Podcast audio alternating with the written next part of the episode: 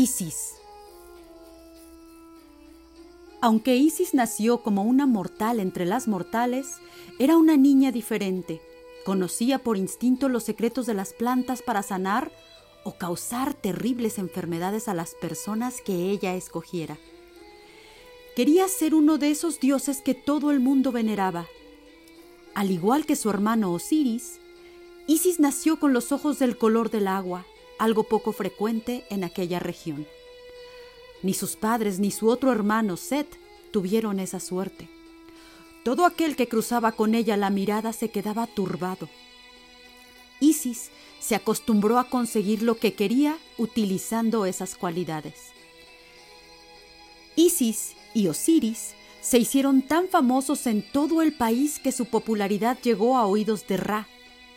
El dios quiso conocer a aquellos dos mortales de los que tanto hablaba la gente.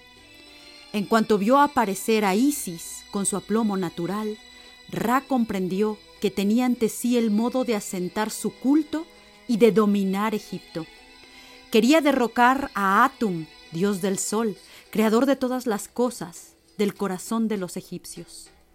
El pacto era muy sencillo. Ra proponía a Isis el gobierno de Egipto y la legitimidad para su unión con Osiris, y a cambio ellos debían hacer que prosperara el culto a Ra como dios del sol, creador de todas las cosas. Isis y Osiris fueron soberanos muy queridos. Enseñaron al pueblo a cultivar el trigo y a irrigar la tierra para alejar las fronteras del desierto, y también el arte de la escritura y el dibujo. Además, Isis transmitió su sabiduría de curandera y sus conocimientos sobre las plantas. Egipto llegó a ser el país más rico de todos y el culto a Ra suplantó al de Atum. Pero Set, el hermano de ojos oscuros, alimentaba unos celos y un odio infinitos hacia los dos monarcas. Un día, en que se encontró a solas con Osiris, aprovechó la ocasión para convencerlo de que probara un sarcófago digno de su rango y lo encerró en él. Y luego, Set hundió el prestigioso féretro en el Nilo con su hermano dentro. Isis buscó a Osiris por todas partes. Mientras tanto, Set quiso asegurarse de que su hermana Isis no devolvería a Osiris a la vida gracias a sus dones de curandera.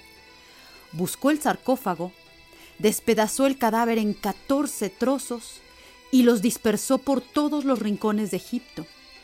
Isis a pesar de su perseverancia, solo logró recuperar trece pedazos del difunto, ya que un pez había devorado el último.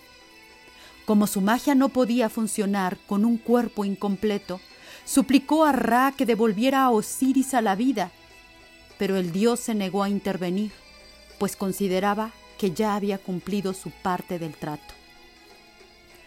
Loca de ira, Isis elaboró una poción con veneno de serpiente y en una ofrenda a Ra envenenó al dios.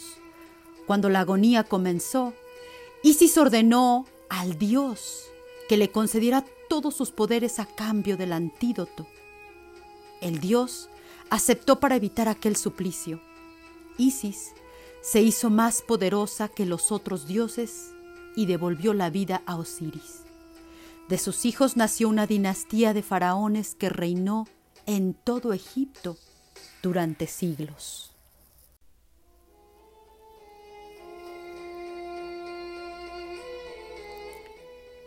En este especial que hemos creado sobre brujas, espero haber logrado trastocar su curiosidad y visiten Opúsculo de Medianoche para abundar más en el tema. Soy Alma Leirda y espero contar con su compañía en una historia más sobre.